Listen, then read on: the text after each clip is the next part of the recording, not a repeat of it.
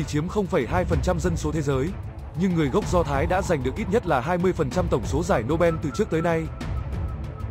Dân tộc nhỏ bé này đã ảnh hưởng mạnh mẽ đến thế giới như thế nào? Hành trình lưu lạc trong hàng nghìn năm của họ ra sao? Hãy cùng tóm tắt nhanh.vn tìm hiểu lịch sử người Do Thái qua clip ngắn gọn sau đây. Quay lại lịch sử thế giới hơn 4.000 năm trước. Vào thiên niên kỷ thứ hai trước công nguyên, phía Bắc Trung Quốc bắt đầu bước vào thời đại đồ đồng và nhà Hạ được hình thành. Các nền văn minh nảy nở mạnh mẽ khắp lưu vực sông Ấn. Văn minh Minos trên các đảo phía Nam Hy Lạp đang trong thời kỳ phát triển rực rỡ nhất. Vùng lưỡng Hà nằm dưới sự thống trị của đế chế cựu Assyria. Trong khi đó, nền văn minh Ai Cập đã hơn 1.000 năm tuổi và bước vào vương triều thứ 11. Cũng vào khoảng thời gian này, một dân tộc nhỏ bé đang dần hình thành tại Trung Cận Đông. Đó là người Do Thái. Người Do Thái vừa là một sắc tộc tôn giáo, vừa là một dân tộc, có nguồn gốc từ người Israel, định cư tại vùng đất thuộc Canaan, khu vực Trung Cận Đông cổ đại, khoảng 2.000 năm trước công nguyên. Sự phát triển của niềm tin vào Yahweh, một vị chúa của người Israel, cùng với một số tập tục văn hóa, dần dần tạo ra một nhóm dân tộc Israel tách biệt với những người Canaan khác. Người Israel phát triển và củng cố các tổ chức của họ rồi thành lập Vương quốc Israel hay Vương quốc Samaria vào khoảng năm 1047 trước công nguyên. Năm 930 trước công nguyên, Vương quốc Israel thống nhất này tan rã do sự bất đồng của các chi tộc. Chín chi tộc phía Bắc hình thành nên một vương quốc, tiếp tục lấy tên gọi là Israel hoặc Vương quốc Samaria. Hai chi tộc Judah và Benjamin lập nên Vương quốc Judah ở phía Nam. Vương quốc Samaria và Vương quốc Judah cùng tồn tại một cách không hòa thuận. Cho tới khi Vương quốc Samaria bị người Assyria phá hủy khoảng năm 722 trước công nguyên. Vương quốc Judah tiếp tục tồn tại và sau đó trở thành chư hầu của đế quốc Tân Babylon, rồi biến mất khi trở thành một tỉnh của đế quốc này vào năm 586 trước công nguyên. Vào năm 605 trước công nguyên, vua Jehoiakim của vương quốc Juda đã bị đế quốc Tân Babylon đánh bại. Thành phố Jerusalem và ngôi đền thứ nhất của người Do Thái đã bị phá hủy hoàn toàn.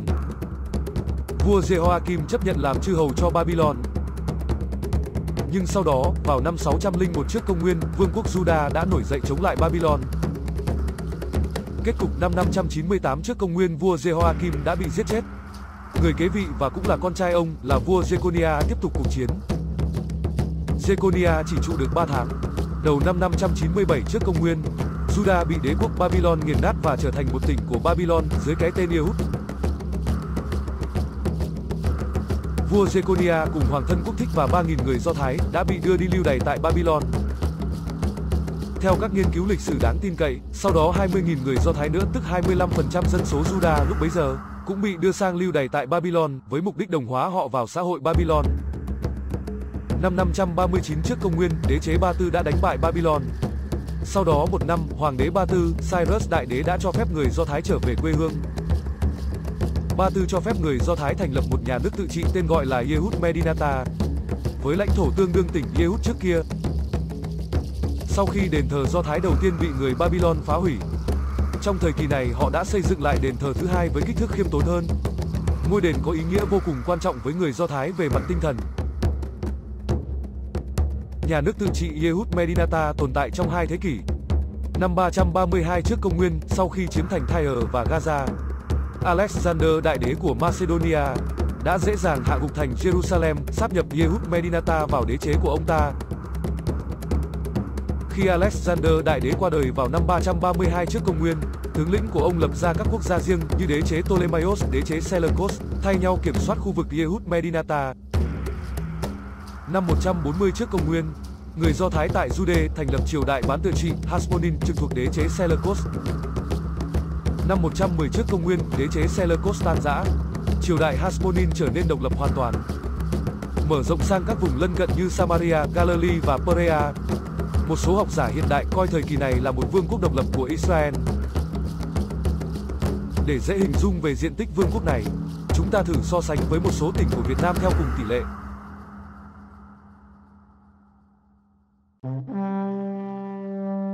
Sau gần 50 năm độc lập, triều đại Hasmonin đã bị Cộng hòa La Mã thôn tính vào năm 63 trước công nguyên.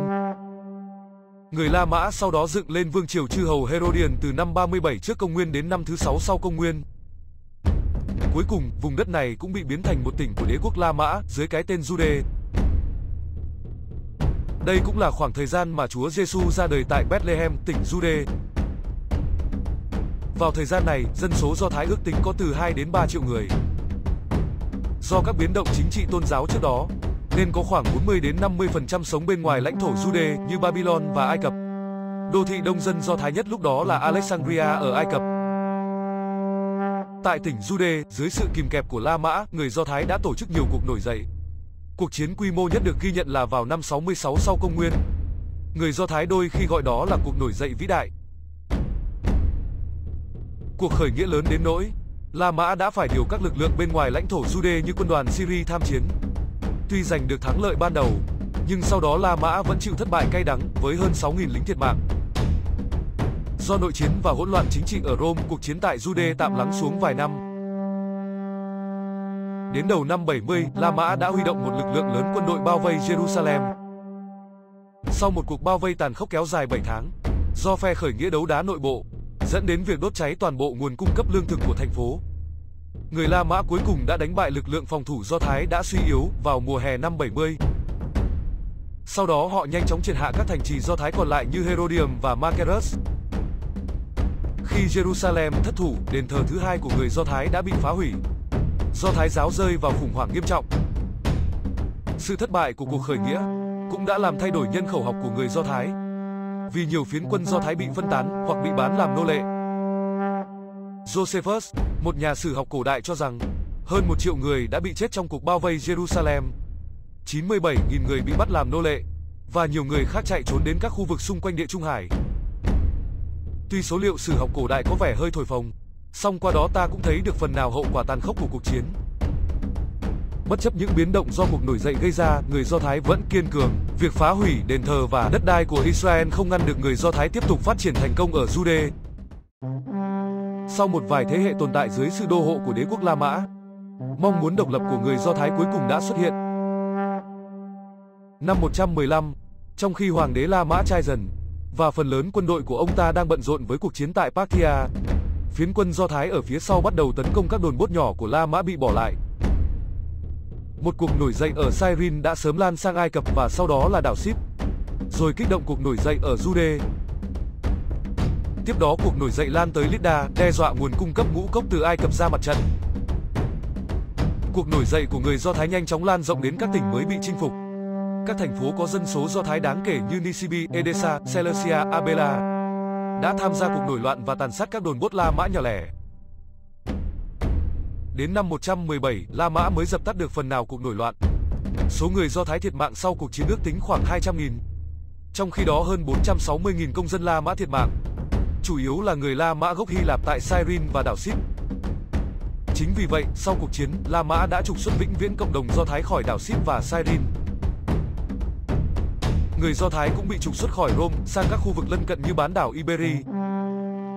13 năm sau cuộc chiến này, vào năm 130, khi đó hoàng đế La Mã Hadrianus muốn xây dựng một thành phố mới, mang tên mình thay thế cho Jerusalem. Cùng với đó là xây ngôi đền thờ thần Jupiter, trên đống di tích đổ nát còn sót lại của đền thờ Jerusalem tại núi đền. Đối với người Do Thái, đó là điều không thể chấp nhận được. Và cuộc khởi nghĩa Ba Cốc Ba đã bùng nổ vào năm 132. Cuộc nổi dậy do Ba Cốc Ba lãnh đạo đã nhanh chóng lan rộng từ trung tâm Jude ra khắp lãnh thổ.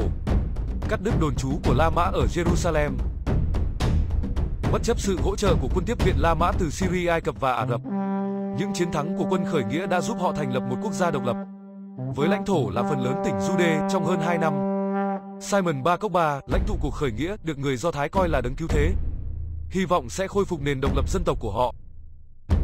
Tuy nhiên, sau thất bại ban đầu, Hoàng đế La Mã Hadrianus đã tập hợp một lực lượng La Mã quy mô lớn từ khắp đế quốc, tiến hành xâm chiếm Jude vào năm 134 dưới sự chỉ huy của tướng Julius Severus. Quân La Mã bao gồm 6 quân đoàn thiện chiến cùng sự hỗ trợ của 6 quân đoàn bổ sung. Cuối cùng đã dập tắt cuộc nổi dậy của người Do Thái. Sau cuộc chiến, nhiều quân đoàn chủ lực của La Mã như quân đoàn Deiotarriana 22, quân đoàn Hispana 9 đã bị giải thể do thiệt hại nghiêm trọng về quân số. Cuộc khởi nghĩa Ba Cốc Ba dẫn đến sự suy yếu của các cộng đồng Do Thái Jude, nhiều hơn cả trong cuộc khởi nghĩa đầu tiên vào năm 70. Theo Cassius Dio, 580.000 người Do Thái đã thiệt mạng trong chiến tranh và nhiều người khác chết vì đói và bệnh tật. Ngoài ra, nhiều tù nhân chiến tranh Jude đã bị bán làm nô lệ. Cộng đồng Do Thái ở Jude bị tàn phá đến mức mà một số học giả mô tả như là một cuộc diệt chủng. Trong nỗ lực xóa bỏ mọi ký ức về Jude hay Israel cổ đại, Hoàng đế La Mã Hadrianus đã xóa tên này khỏi bản đồ, sáp nhập với Syria tạo thành tỉnh mới là Syria Palestina, hy vọng sẽ cắt đứt kết nối của người Do Thái với quê hương lịch sử của họ. Bằng cách phá hủy sự liên kết của người Do Thái với Jude và cấm thực hành đức tin Do Thái, Hadrianus muốn nhổ tận gốc một dân tộc đã gây tổn thất nặng nề cho đế quốc La Mã. Ngoài ra ông ta cũng đổi tên Jerusalem thành Aelia Capitolina và cấm người Do Thái cư trú trong thành phố. Thỉnh thoảng họ chỉ được phép đến để cử hành thờ phụng trong vài dịp lễ. Các thế kỷ tiếp theo là hàng loạt diễn biến bất lợi cho người Do Thái. Năm 259, người Pamira đã phá hủy khu định cư ở Nehade, Babylon. Người Do Thái đã phải chạy loạn đến các khu vực lân cận. Năm 355, quan hệ giữa La Mã và người Do Thái bất ngờ được cải thiện. Do hoàng đế La Mã lúc bấy giờ là Julian, có tư tưởng chống lại sự bành trướng của Kitô giáo, nên đã cho phát triển các tôn giáo khác như Do Thái giáo. Nhưng cũng chẳng được bao lâu, khi Julian qua đời, các hoàng đế kế nhiệm đã trở nên thân thiện hơn với Kitô giáo để củng cố quyền lực của mình. Người Do Thái một lần nữa lại bị gạt ra bên lề. Năm 390, La Mã tách Syria Palestina thành nhiều tỉnh nhỏ hơn. Lãnh thổ Jude của người Do Thái nằm trong tỉnh mới là Palestina Prima. Năm 438, lệnh cấm cầu nguyện của người Do Thái tại khu đền thờ Jerusalem được gỡ bỏ. Tuy nhiên dân số Kitô giáo tại đây với số lượng áp đảo đã đụng độ và đuổi người Do Thái ra khỏi thành phố. Trong thế kỷ thứ 5 và thứ 6, một loạt các cuộc nổi dậy ở Samaria đã nổ ra trên khắp tỉnh Palestina Prima. Người La Mã đã đàn áp thẳng tay, dẫn đến sự hủy diệt gần như toàn bộ cộng đồng Do Thái Samaria.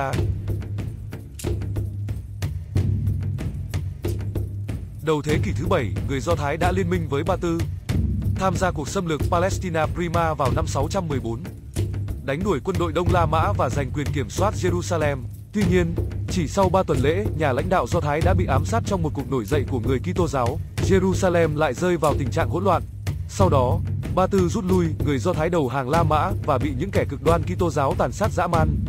Năm 637, quân đội Hồi giáo Ả Rập đã đánh bại Đông La Mã, giành quyền kiểm soát khu vực này.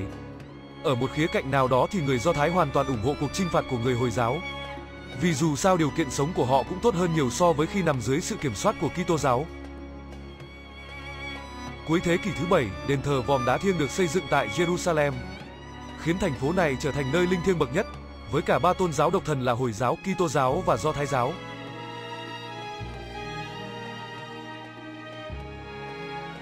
Năm 711 quân đội Hồi giáo xâm chiếm phần lớn Tây Ban Nha, lúc này người Do Thái chiếm khoảng 8% dân số bán đảo Iberia.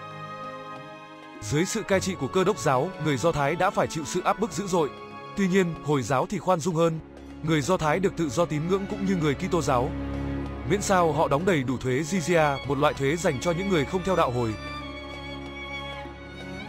Tại châu Âu, người Do Thái nhanh chóng trở nên giàu có, bởi họ là cầu nối trao đổi thương mại giữa người Công giáo và Hồi giáo.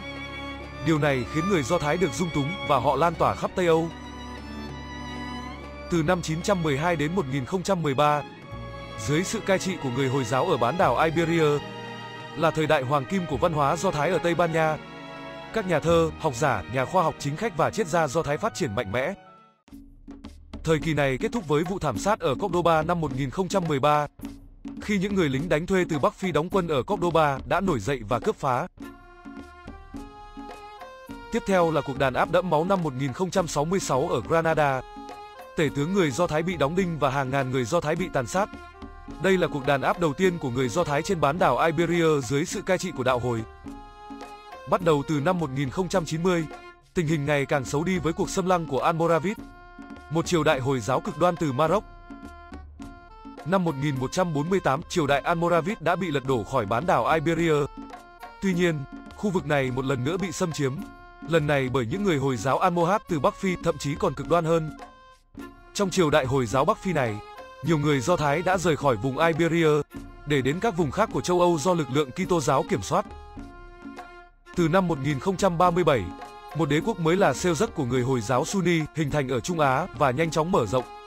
Họ xâm chiếm Jerusalem vào năm 1078, bắt bớ và đàn áp Kitô hữu cấm họ hành hương tới thành phố này. Để đáp trả, người Kitô giáo ở châu Âu đã tổ chức các cuộc thập tự chinh, với mục tiêu chính là nhắm đến vùng đất thánh Jerusalem. Trên đường đi, họ tàn sát nhiều cộng đồng người Do Thái. Tuy đây không phải là chính sách thập tự chinh chính thức, nhưng ở cấp địa phương, các giao giảng rằng người Do Thái là kẻ thù của Chúa Kitô đã châm ngòi cho hàng loạt cuộc bạo lực nhằm vào dân Do Thái. Mùa hè năm 1096, những người thập tự chinh đã phá hủy phần lớn các cộng đồng Do Thái dọc theo sông Rhine và hàng loạt cuộc thảm sát lớn chưa từng thấy ở Pháp và Đức. Ước tính có từ 5.000 đến 10.000 người Do Thái bị giết. Nhiều học giả cho rằng đây chính là Holocaust lần thứ nhất. Sau cuộc thập tự chinh thứ nhất, những người Kitô giáo đã thiết lập vương quốc Jerusalem tồn tại trong hai thế kỷ.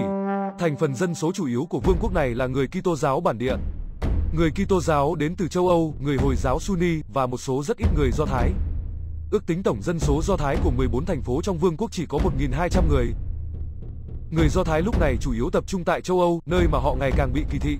Mặc dù chính sách của nhà thờ công giáo chính thức lúc bấy giờ là bảo vệ người Do Thái, vì Chúa Giêsu được sinh ra từ chủng tộc Do Thái, nhưng trên thực tế tín đồ Kitô giáo luôn kỳ thị và ghê tởm người Do Thái. Những vụ trục xuất ngày một gia tăng. Năm 1347, những tàu buôn từ Kaffa, bán đảo Crimea đã làm lây lan bệnh dịch hạch. Trong 5 năm, cái chết đen bùng phát khắp châu Âu, giết chết gần nửa dân số châu lục.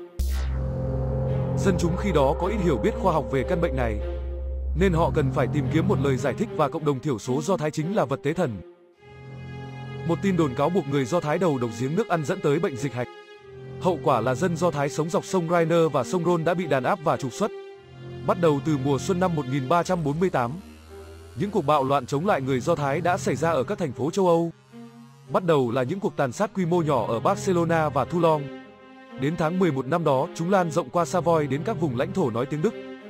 Vào tháng 1 năm 1349, các vụ đốt người Do Thái đã diễn ra tại Basel và Freiburg, cũng như nhiều vùng khác trên khắp châu Âu. Tại Basel, 600 người Do Thái đã bị thiêu sống.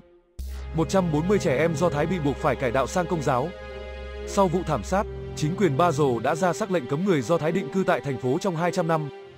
Ngày 14 tháng 2, cuộc thảm sát lan tới Strasbourg, khiến hơn 2.000 người Do Thái bị giết trong các cuộc bạo loạn dữ dội. Trong cuộc thảm sát này, người ta đã chỉ ra rằng có nhiều kẻ đã cố tình lợi dụng giết chóc người Do Thái để trốn nợ. Bởi khi đó dân Do Thái đang giàu có và nắm giữ nhiều khoản tín dụng. Không những thế, họ còn được chia nhau chiến lợi phẩm từ những người Do Thái đã bị giết. Một số khác thì tống tiền người Do Thái để đổi lấy tự do. Cùng thời gian này, cộng đồng Do Thái ở Frankfurt đã bị tiêu diệt. Tiếp theo là ở Mai và Cologne. Tại Speyer, xác người Do Thái được cho vào trong các thùng rượu và ném xuống sông Rhine. Đến cuối năm, các cuộc bạo loạn lan tới khu vực Bắc Âu. Trong suốt thời kỳ kinh hoàng này, đã có hơn 500 cộng đồng Do Thái đã bị phá hủy. Để lánh nạn, người Do Thái khắp châu Âu đã hướng tới Ba Lan và Litva, một miền đất tạm thời an toàn cho họ. Bởi trước đó, từ năm 1343, vua Casimir III của Ba Lan đã mở rộng cửa chào đón người Do Thái đến định cư tại đất nước của mình. Vua Ba Lan đối xử rất tốt với người Do Thái. Không rõ nguyên nhân tại sao, có ý kiến cho rằng do ông có một người tình Do Thái, hoặc cũng có thể ông muốn khai thác tiềm năng kinh tế từ dân Do Thái. Năm 1369, trong cuộc nội chiến tại Tây Ban Nha, 38.000 người Do Thái bị chết.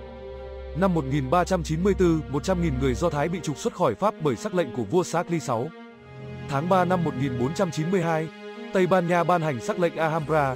Theo đó, người Do Thái một là phải cải đạo sang công giáo hoặc không sẽ bị trục xuất. Kết quả là hơn 200.000 người Do Thái cải đạo và gần 100.000 người bị trục xuất. Gần 500 năm sau, vào năm 1968, sắc lệnh Alhambra này mới được Tây Ban Nha thu hồi. Những thế kỷ tiếp theo, Ba Lan vẫn là thiên đường của người Do Thái. Đến giữa thế kỷ 16, khi liên bang Ba Lan Litva được thành lập, nó vẫn tiếp tục là vùng đất lành cho người Do Thái. Có đến hơn 70% người Do Thái trên toàn thế giới sống tại liên bang Ba Lan Litva. Từ thế kỷ 16 đến thế kỷ 18, các học viện Do Thái được thành lập khắp lãnh thổ này. Giữa thế kỷ 18, đế quốc Nga trỗi dậy mạnh mẽ, nhanh chóng giành quyền cai trị các vùng đất Đông Âu. Ba Lan trở thành chư hầu của Nga. Chính sách của Nga với dân Do Thái nói chung là khắc nghiệt hơn nhiều so với trước. Vào khoảng những năm 1880, dân số Do Thái trên toàn thế giới khoảng 7,7 triệu người. 90% sống ở châu Âu. Trong đó gần 4 triệu sống tại vùng lãnh thổ Ba Lan. Để so sánh thì cùng thời gian này, dân số Việt Nam có khoảng 10 triệu người.